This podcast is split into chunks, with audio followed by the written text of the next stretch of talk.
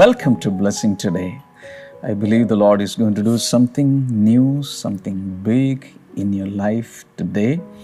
ഇന്നത്തെ ഈ മോർണിംഗ് ഗ്ലോറിയിൽ ഇന്നത്തെ എപ്പിസോഡിൽ കർത്താവ് ചില അമേസിംഗ് ആയിട്ടുള്ള കാര്യങ്ങൾ ചെയ്യാൻ പോവുകയാണ് എന്ന് ഞാൻ വിശ്വസിക്കുന്നു. യേശു കർത്താവ് എത്ര പ്രാവശ്യം രക്തം ചൊരിഞ്ഞു? ഒറ്റ പ്രാവശ്യം. നമുക്കൊന്ന് നന്നായിട്ടൊന്ന് പഠിക്കണ്ടേ? ഒരു പ്രാവശ്യമാണോ, എങ്ങനെയാണ് എന്നുള്ളത് നമ്മളൊന്ന് ഇന്നൊന്ന് അവലോകനം ചെയ്യണം. ഇന്ന് ഹാർവസ്റ്റ് കേരളത്തിൽ കാണുന്നവർ മറ്റുള്ളവരോട് കൂടെ പറയുക, ഈ ചാനൽ കാണാൻ പറയുക. കാരണം എല്ലാ ദിവസവും രാവിലെ മൺഡേ ടു സാറ്റർഡേ നമ്മളിത് ചെയ്തുകൊണ്ടിരിക്കുകയാണ്. ഒത്തിരി പേരിത് പരിചയപ്പെടുത്തുക. യൂട്യൂബിൽ കാണുന്നവർ സബ്സ്ക്രൈബ് ചെയ്യണം. കൂടാതെ മറ്റുള്ളവരെ അതിൻ്റെ ലിങ്ക് അയച്ചു കൊടുത്ത് ക്ഷണിക്കണം. ഫേസ്ബുക്കിൽ കാണുന്നവർ മറ്റുള്ളവർക്ക് ഇത് ഷെയർ ചെയ്യുക. ഓഡിയോ പ്ലാറ്റ്ഫോമുകളിൽ കേൾക്കുന്നവർ അതൊന്ന് ഷെയർ ചെയ്ത് കൊടുക്കുക. ഇന്ന് കർത്താവ് എന്തൊക്കെയോ ചെയ്യാൻ പോവുകയാണ്.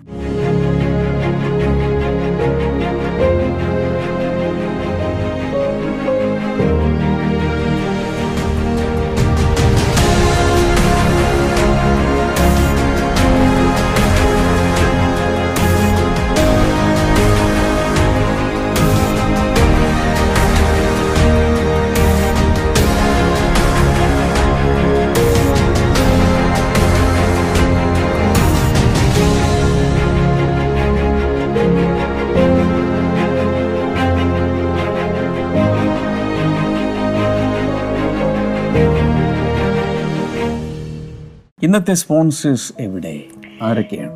ആദ്യത്തെ നമ്മുടെ സ്പോൺസർ കുവൈറ്റിൽ നിന്ന് തോംസൺ ആൻഡ് സൂസൻ ആണ്. Thank you so much Thomson and Susan. ഇന്നത് സ്പോൺസർ ചെയ്യാൻ ഒരു കാര്യമുണ്ട്. ഇന്ന് അവരുടെ 32ാമത്തെ വിവാഹ വാർഷികമാണ്. ഒരു ഫ്ലൈറ്റ് പിടിച്ച് അങ്ങ് പോയാലോ കുവൈറ്റിലേക്ക്? 32. Yes, 32. Congratulations and happy anniversary. കർത്താവെ, ഞങ്ങൾ ഒരുമിച്ച് പ്രാർത്ഥിക്കുന്നു. ദൈവം ഇതുവരെ നൽകിയ എല്ലാ അനുഗ്രഹങ്ങൾക്കുമുള്ള നന്ദി സൂചകമായിട്ടാണല്ലോ ഇത് സമർപ്പിച്ചിരിക്കുന്നത്. 3 മക്കളുടെയും ശോഭനമായ ഭാവിക്കായും അവരുടെ നല്ല ആരോഗ്യത്തിനായി കൂടെ ഞങ്ങൾ പ്രാർത്ഥിക്കുന്നു കർത്താവെ. അടുത്ത നമ്മുടെ സ്പോൺസർ ഹൈദരാബാദിൽ നിന്നാണ്, ഒരു വെൽവിഷറാണ്. Thank you so much. God bless you. കർത്താവേ, ഒരു പുതിയ ഭവനം നീ കൊടുത്തല്ലോ കർത്താവേ, ഞങ്ങൾ അങ്ങേക്ക് നന്ദി പറയും. മുഴു കുടുംബവും അനുഗ്രഹിക്കപ്പെടുവാൻ, കുടുംബജീവിതവും സ്വകാര്യ ജീവിതവും ജോലി സംബന്ധമായ മേഖലയും ഒക്കെ അനുഗ്രഹിക്കപ്പെടുവാനായിട്ട് ഞങ്ങൾ പ്രാർത്ഥിക്കുന്നു. അടുത്ത നമ്മുടെ സ്പോൺസർ ബഹ്റിനിൽ നിന്ന് അമൽ ടോമി ആണ്. Thank you so much Amal Tomy. ഇന്ന് അമലിന്റെ ബർത്ത്ഡേ ആണ്. Wow, many happy returns of the day. Yes, കർത്താവേ, പ്രാർത്ഥനയുടെ ഫലമായിട്ട് നേവിയിൽ സെലക്ഷൻ കിട്ടിയല്ലോ കർത്താവേ. എത്രയും വേഗം ജോലിയിൽ പ്രവേശിക്കുവാനായി ഞങ്ങൾ പ്രാർത്ഥിക്കുന്നു കർത്താവേ. അതുപോലെ സിസ്റ്റർ ജെസിക്ക് കിട്ടുവാനുള്ള പണം എത്രയും പെട്ടെന്ന് കിട്ടുവാൻ കർത്താവിൻ്റെ കൃപ അങ്ങ് നൽകണമേ എന്ന് പ്രാർത്ഥിക്കുന്നു കർത്താവേ. നീ അങ്ങനെ അത്ഭുതം ചെയ്തതിനായി നന്ദി പറയുന്നു യേശുവിൻ്റെ നാമത്തിൽ തന്നെ. ആമേൻ, ആമേൻ. Thank you so much sponsors. കർത്താവ് ഒത്തിരി അനുഗ്രഹിക്കട്ടെ. നമുക്ക് ചേർന്ന് കർത്താവിനെ പാടി സ്തുതിക്കാം.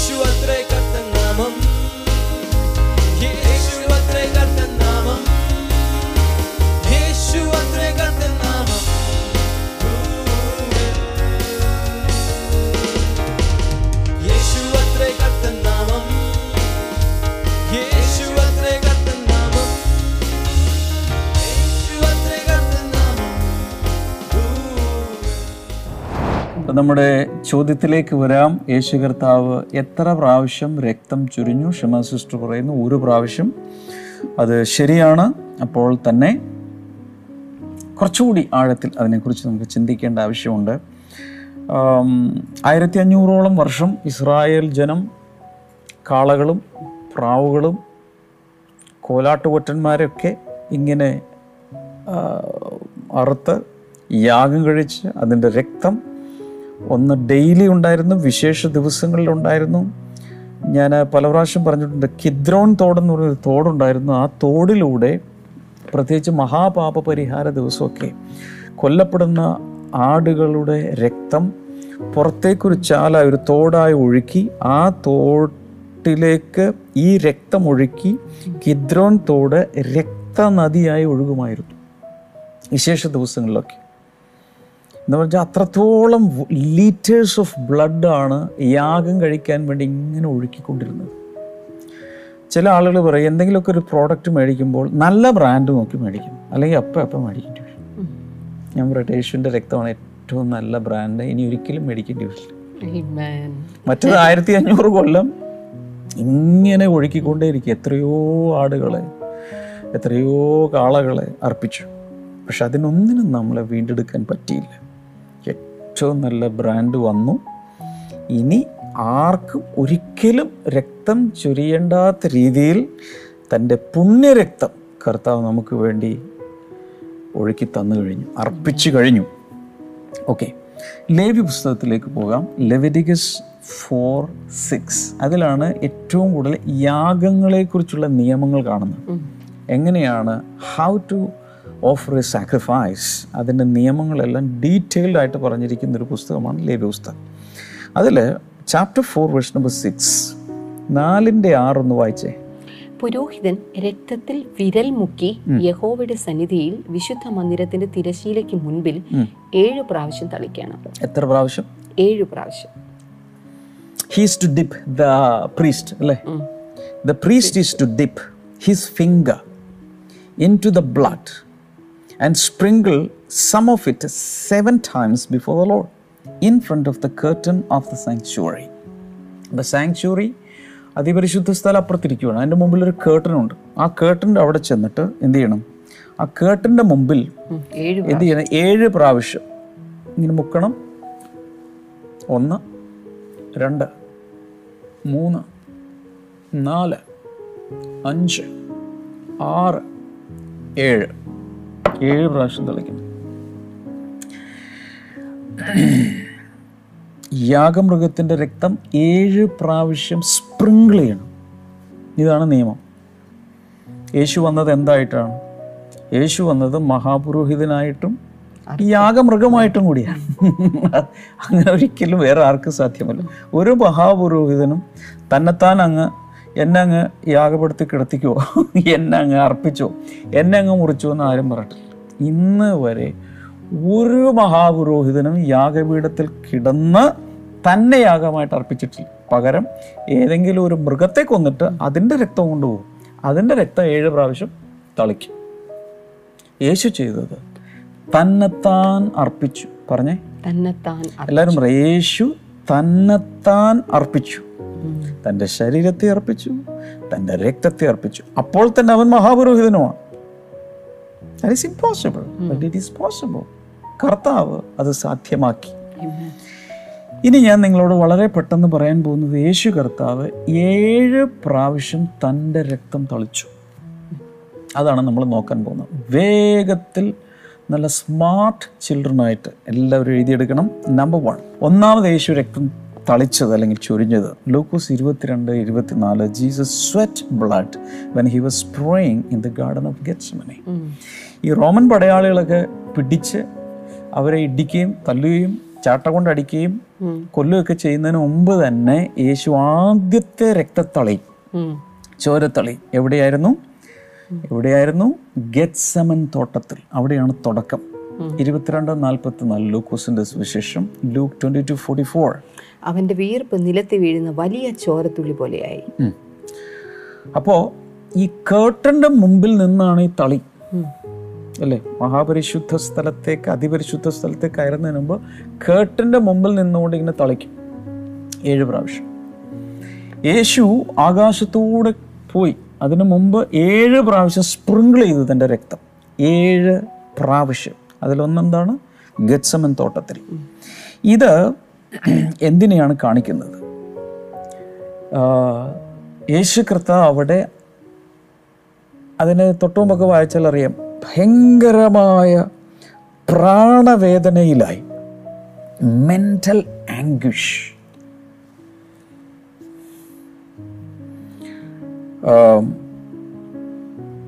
ഇത് കേൾക്കുന്ന ആർക്കെങ്കിലും ടെൻഷൻ ഉണ്ടായിട്ടുണ്ട് എപ്പോഴെങ്കിലും? എനി ടെൻഷൻ, മാനസിക പിരിമുറുക്കത്തിലൂടെ, സമ്മർദ്ദത്തിലൂടെ എപ്പോഴെങ്കിലും പോയിട്ടുണ്ട്? ഇപ്പം ശരീരത്തിൽ സമ്മർദ്ദങ്ങളും പിരിമുറുക്കങ്ങളും, ഇത് അതിനെക്കുറിച്ചല്ല പറഞ്ഞത്, മെൻ്റൽ ആഗണി. അവിടെ ഇംഗ്ലീഷിൽ പറഞ്ഞിരിക്കുന്ന NIV, and being in anguish he prayed more earnestly.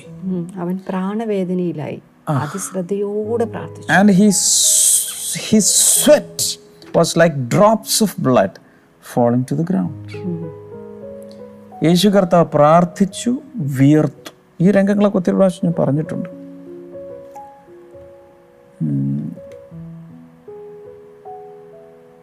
അപ്പോൾ യേശു കർത്താവ് ഇവിടെ രക്തം ആദ്യമേ ആരും തല്ലിയിട്ടല്ല, ആണികൊണ്ട് തുളച്ചിട്ടല്ല, പ്രാർത്ഥിക്കുമ്പോൾ തന്നെ തൻ്റെ രക്തക്കുഴലുകൾ പൊട്ടി ത്വക്കിലുള്ള ചെറിയ കാപ്പിലറീസ് ഉണ്ട്, അതിലൂടെ അതിനകത്തുള്ള ഇതെല്ലാം പൊട്ടിയിട്ട് ബ്ലഡ് പുറത്തേക്ക് ഒഴുകും.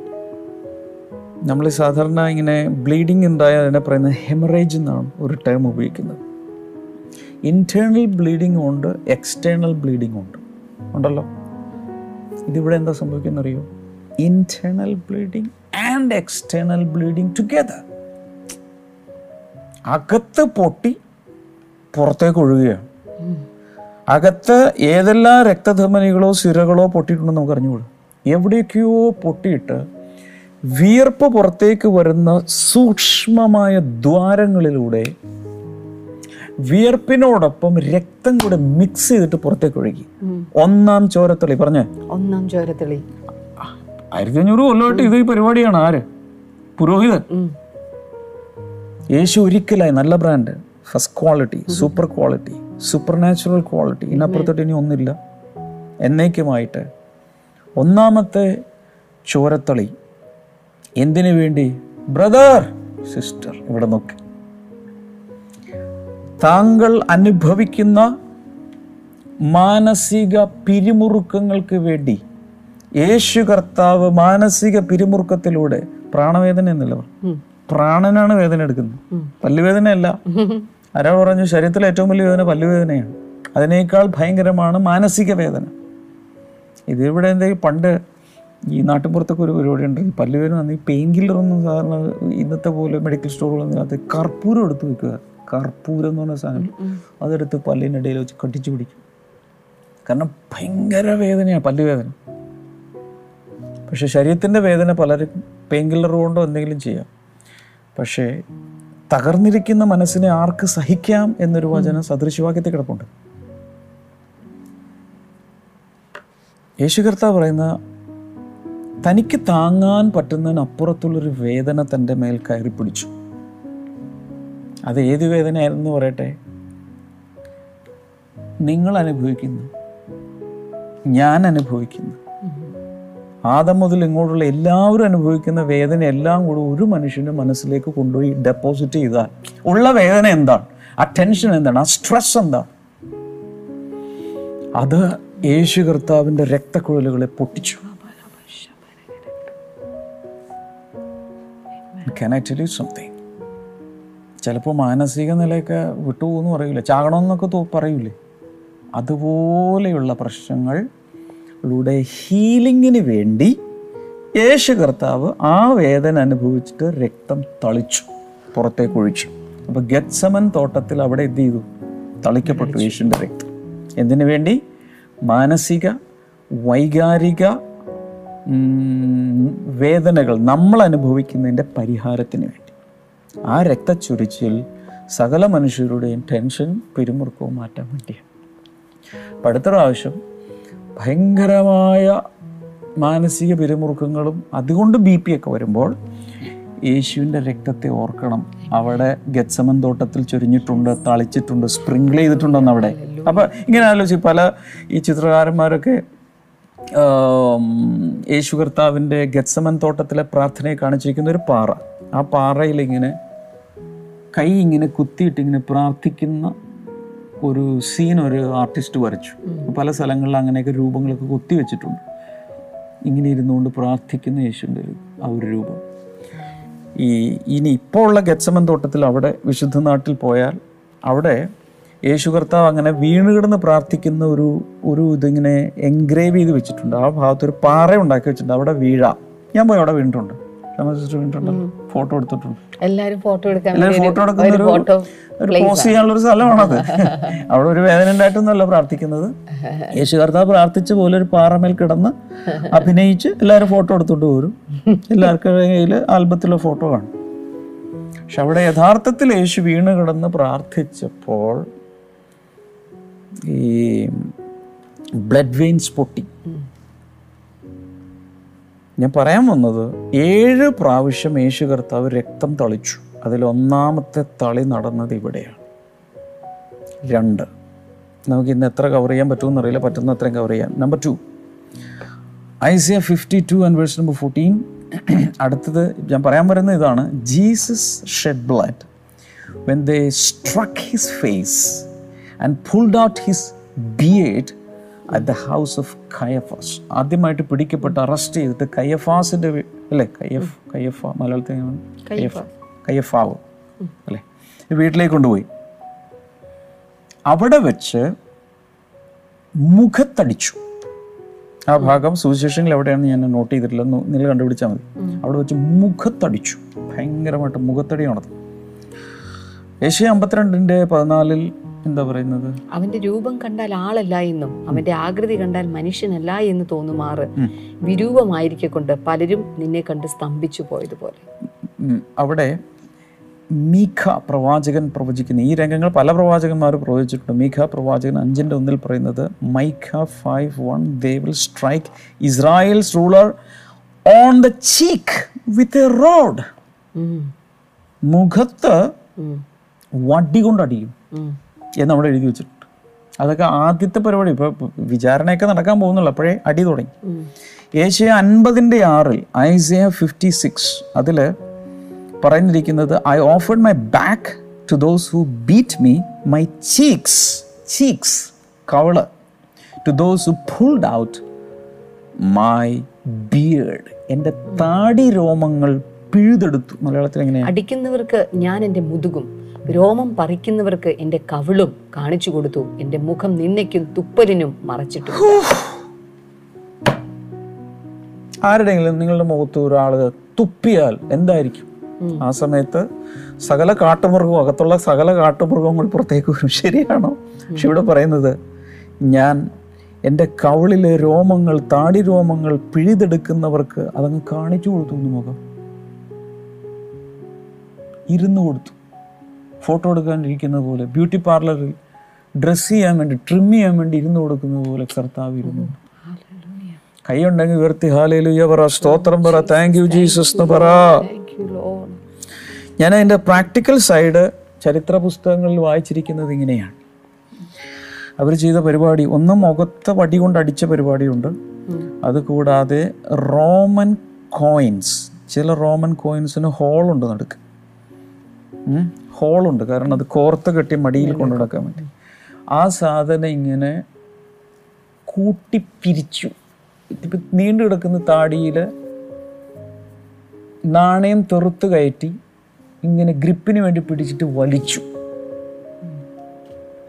ഇപ്പം എന്താ സംഭവിക്കുന്നത്? പാച്ചസ് ആയിട്ട് അവിടെ നിന്ന് പറഞ്ഞു പുറത്തേക്ക്, സ്കിന്നും മാംസവും കൂടി പറഞ്ഞിട്ട് മുഖത്ത് നിന്നും ചോര ഒഴുകാൻ തുടങ്ങി. എല്ലാവരും പറഞ്ഞ രണ്ടാം ചോരത്തളി. യേശു കർത്താവ് മഹാപുരോഹിതൻ എത്രയാണ്? 7 പ്രാവശ്യം സ്പ്രിംഗിൾ ചെയ്യും. അത് രണ്ടാമത്, ഒന്ന് ഗെത്സമൻ തോട്ടത്തിൽ, 2 കയ്യഫാവിന്റെ വീടിന്റെ അവിടെ വെച്ചിട്ട്. കയ്യഫാവിന്റെ വീട് മത്തായി 26:67 അത് കാണുന്നുണ്ട്. മത്തായി 26:67, മത്തായി 26:67 അത് എഴുതിയിട്ടുണ്ട്. അപ്പോൾ അവർ അവന്റെ മുഖത്ത് തുപ്പി അവനെ മുഷ്ടി ചുരുട്ടി കുത്തി, ചിലർ അവനെ കന്നത്തടിച്ചു. ഞാനൊന്ന് നോട്ട് ചെയ്തേക്കട്ടെ. മത്തായി 26 പിന്നെ 67. കന്നത്തടിച്ചു, തുപ്പി. ശരിക്കും നടക്കുന്ന കാര്യങ്ങളുടെ വേറെ രംഗങ്ങൾ കൂടിയാണ്. അതിൻ്റെ ഈ താടി രോമങ്ങൾ പിഴുതെടുത്തു. അപ്പോൾ ചുരുക്കി പറഞ്ഞാൽ ഒന്ന് ആലോചിക്കുക, മുഖത്ത് നിന്നും രക്തം ഒഴുകുകയാണ്. ഒന്നുകൂടി പറയാം, രണ്ടാം ചോരത്തളി. ഒന്നുകൂടി പറയട്ടെ, അടുത്തത് Jesus shed blood when they placed the crown of thorns on his head at Praetorium at the palace of Pilate. ഈ പീലാത്തോസിന്റെ പ്രറ്റോറിയം എന്ന് പറയുന്ന ഒരു മണ്ഡപമുണ്ട്, നടുത്തളം എന്താ പറഞ്ഞിട്ട് പ്രറ്റോറിയം. അവിടെ പ്രറ്റോറിയം ഇന്നും അവിടെ പോയാൽ കാണാം. ആ സ്ഥലത്ത് യേശു കർത്താവിന്റെ തലയിൽ എന്ത് വെച്ചു? മുൾക്കിരീടം വെച്ചു. ആ സമയത്ത് അത് മത്തായി 27 29, 30 വായിച്ചു. മത്തായി 27, മാത്യു 27, 29 and 30. മുള്ളുകൊണ്ട് ഒരു കിരീടം മെടഞ്ഞ് അവന്റെ തലയിൽ വെച്ചു. ഓക്കെ. ആ വലങ്കയിൽ ഒരു കോലും കൊടുത്ത് അവന്റെ മുൻപിൽ മുട്ടുകുത്തി യഹൂദന്മാരുടെ രാജാവേ ജയ ജയ എന്ന് പരിഹസിച്ചു പറഞ്ഞു. നമ്മുടെ തലയിലോട്ടൊരു മുൾക്കിരീടം വെച്ചാൽ എന്ത് സംഭവിക്കും? മുൾക്കിരീടം വെക്കും മാത്രല്ല, അതവിടെ ഇരിക്കാൻ വേണ്ടിയിട്ട് പിന്നെ അവന്റെ മേൽ തുപ്പി കോലെടുത്ത് അവന്റെ തലയിൽ അടിച്ചു. എന്ന് വെച്ചാൽ ഇതിങ്ങനെ വെച്ചിട്ടേ അടിച്ചു കയറ്റുവാൻ, ഫിക്സ് ചെയ്യാൻ വേണ്ടി ആണി അടിച്ച് കയറ്റുന്ന പോലെ മുള്ളുകൾ അവൻ്റെ തലയിൽ ആഞ്ഞടിച്ച് കയറ്റും. ഒരാൾ വിവരിച്ചിരിക്കുന്നതിനെ കുറിച്ച് ഇങ്ങനെയാണ്, ഒരു ഒരു ഒരു ഒരു ഇത് ഇതിലൂടെ തുളഞ്ഞു കയറിയിട്ട് കണ്ണിൽ നിന്നും കണ്ണിങ്ങനെ തൂങ്ങിക്കിടന്നു എന്ന് വരെ പറഞ്ഞിട്ടുണ്ട്. വിശ്വസിക്കാമെന്ന് എനിക്കറിഞ്ഞൂടാ. ഇനി എന്ത് പറഞ്ഞാൽ ഇതൊന്നും അതിശയോക്തിയല്ല. കർത്താവ് അനുഭവിച്ച പാഷൻ അല്ലെങ്കിൽ പീഡാനുഭവം എന്ന് പറയുന്നത് മാനുഷികമായി ഒരു ക്യാൻവാസിൽ ഒരു പെയിൻറ്റർക്ക് വരക്കാവുന്നതോ ഒരു നല്ലൊരു സംവിധായകൻ, ഒരു ഡയറക്ടർ ഒരു ഫിലിം പ്രൊഡ്യൂസ് ചെയ്താലോ വാക്കുകൊണ്ടൊരു നല്ല ചാതുര്യമുള്ള ഒരാൾ പ്രസംഗിച്ച് വാക്കുകൾ കൊണ്ട് വരച്ചാലോ ഒന്നും ഡിസ്ക്രൈബ് ചെയ്യാവുന്നതല്ല യേശു കർത്താവിൻ്റെ യഥാർത്ഥ പീഡാനുഭവം. പാഷൻ ഓഫ് ദ ക്രൈസ്റ്റിലൊന്നും അത് യഥാർത്ഥമായി വന്നിട്ടില്ലെന്നാണ് പറയുന്നത്. അത് ഭയങ്കരമാണെന്ന് ആളുകൾ പറയുന്നു, പക്ഷെ അതിനേക്കാൾ ഭയങ്കരമായിരുന്നു ഒറിജിനൽ. ആർക്കും കണ്ടു നിൽക്കാൻ പറ്റില്ലെന്ന് പറയും, ഒരാൾക്കും കണ്ടു നിൽക്കാൻ പറ്റില്ല. അതുപോലെ അനുഭവത്തിലൂടെയാണ് യേശു കർത്താവ് പോയത്. അപ്പോൾ ഇപ്പം നമ്മൾ മൂന്നാം ചോരത്തളി നടക്കുന്നത് എവിടെയാണ്? തലയിൽ കിരീടം വെച്ച സമയത്ത്. അപ്പം രണ്ടാമത്തത് എന്തായിരുന്നു? അവന്റെ മഹാപുരോഹിതന്റെ ഭവനത്തിൽ വെച്ചിട്ട് മുഖത്ത് നിന്ന് അതിന്റെ അതെന്തിനു വേണ്ടി അത് ചോരത്തളയെ ആചരിച്ചു എന്ന് ചോദിച്ചാൽ പറയുന്നത് this is for me to get my original image back. അവന്റെ മുഖം വികലമായത് എന്റെ ദൈവസ്വരൂപം തിരിച്ചു കിട്ടാൻ വേണ്ടി, നമ്മൾ മറക്കരുത്. ഇനി ഇവിടെ മൂന്നാമത്തേത് തലയിൽ കർത്താവിന്റെ തലയിൽ ഇത് വെച്ചിട്ട് അടിച്ചു, മുൾക്കിരീടം വെച്ച് അടിച്ചു. സാധാരണ ഒരു രാജാവ് കിരീടം വെച്ച ചോര വരും ഇല്ല, പക്ഷെ രാജാവ് കിരീടം വെച്ചപ്പോ ചോര ഒഴുകി. എന്തിനാണെന്ന് ചോദിച്ചാൽ ശാപം എടുത്തു മാറ്റാൻ വേണ്ടിയിട്ടാണ്. കാരണം ഉൽപ്പത്തി പുസ്തകത്തിലാണ് ശാപം പറഞ്ഞത്. മുള്ളും പറക്കാരയും ശാപത്തിന്റെ ലക്ഷണമാണ്, സൈൻസ് ഓഫ് കേഴ്സ് ആണ് മുള്ളും പറക്കാരയും.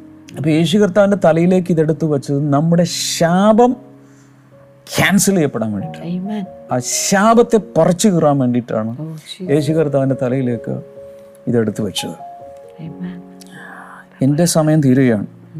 ഇപ്പം ഞാൻ ബാക്കി ഇനി 4 കിടപ്പുണ്ട്, അത് നാളെ പറയാം. ഈ ആഴ്ച എന്ന് പറയുന്നത് വിടുതലിൻ്റെയും അതിഭയങ്കരമായ, എനിക്ക് തോന്നുന്ന ഭ്രാന്ത് വരെയും ഈ ആഴ്ച മാറും. അതാണ് മാനസിക പ്രയാസങ്ങൾ, മാനസിക സമ്മർദ്ദം തെറ്റുന്നത്, നോർമൽ അല്ലാത്തതെല്ലാം നോർമലാകാൻ പോവുക. ഇനി ആരുടെയെങ്കിലും അവരൊരു മുഖം ഇഷ്ടപ്പെടാത്ത ആരെങ്കിലും ഉണ്ടോ? അപ്പോഴപ്പോൾ കണ്ണാടിയിൽ നോക്കിയിട്ട് അയ്യോ എന്നെ കാണാൻ കൊള്ളൂല, കൂട്ടുകാരികളൊക്കെ എന്ത് വെളുത്തതാണ്, ഞാൻ കറുത്തതാണ്, എൻ്റെ മൂക്കും കൊള്ളൂല, കണ്ണും കൊള്ളൂല, പുരികം കൊള്ളൂല, കൺപീലിയും കൊള്ളൂല, ചുണ്ടും കൊള്ളൂല, കളറും കൊള്ളൂല, ഒന്നും കൊള്ളില്ല എന്ന് പറയുന്നവരോടാണ് പറയുന്നത്, നിനക്ക് നല്ലൊരു മുഖം തരാൻ യേശു കർത്താവിൻ്റെ മുഖം വിരൂപമായി. ഹല്ലേലൂയ. ഈ ഭൂമിയിലെ മാത്രമല്ല, നമ്മുടെ ആത്മീയ സ്വരൂപം വീണ്ടെടുക്കാൻ വേണ്ടിയിട്ട് മറക്കരുത്. പ്രാർത്ഥിക്കാം. യേശുവിൻ്റെ രക്തത്തെക്കുറിച്ച് പഠിപ്പിക്കുന്ന ഓരോ എപ്പിസോഡിലും അതിഭയങ്കരമായ വിടുതൽ നടക്കും. അകത്തൊക്കെ ഭയങ്കരമായ പൊട്ടലുകളും എന്ന് വെച്ചാൽ ചില ബന്ധനങ്ങളൊക്കെ മുറിഞ്ഞ് മാറുകയാണ്. യേശു കർത്താവിൻ്റെ ആ രക്തത്തിൻ്റെ ചൊരിച്ചിലൂടെ വലിയ വിടുതലുകളാണ് ഇപ്പോൾ നടന്നുകൊണ്ടിരിക്കുന്നത്. അപസ്മാരം സൗഖ്യമാകട്ടെ, മാനസിക രോഗങ്ങൾ സൗഖ്യമാകട്ടെ, ഉറക്കമില്ലായ്മ മാറിപ്പോകട്ടെ, സമാധാനമില്ലായ്മ മാറിപ്പോകട്ടെ, ആന്തരികമായ വലിയ വിടുതലുകൾ ഉണ്ടാകട്ടെ. തിരുനാമത്തിൽ വലിയ വിടുതൽ എല്ലാവരിലും കൽപ്പിക്കുകയാണ്. Thank you Lord. Internal bleeding മാറട്ടെ, ഹെമറേജ്, എക്സ്റ്റേണൽ ബ്ലീഡിങ് മാറട്ടെ, എന്ത് രീതിയിലുള്ളതായാലും. അതുപോലെ ബ്ലഡ് പ്രഷർ നോർമലാകട്ടെ.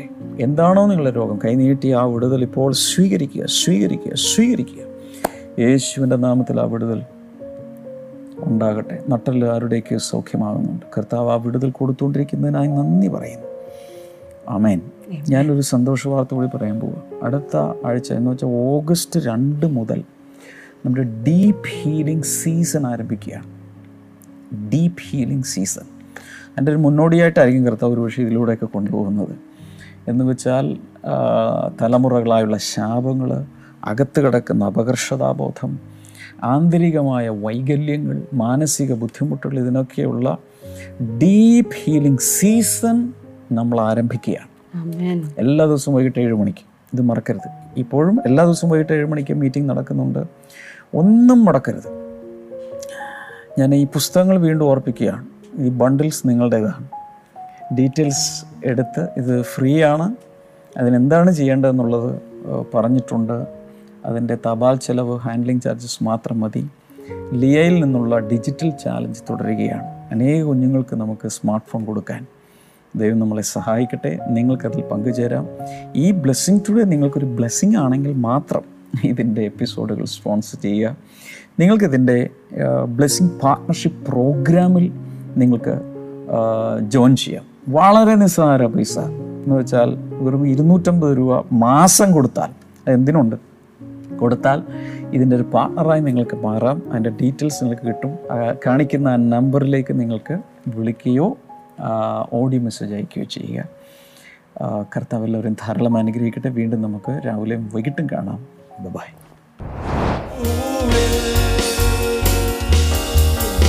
Oh, cut the nala.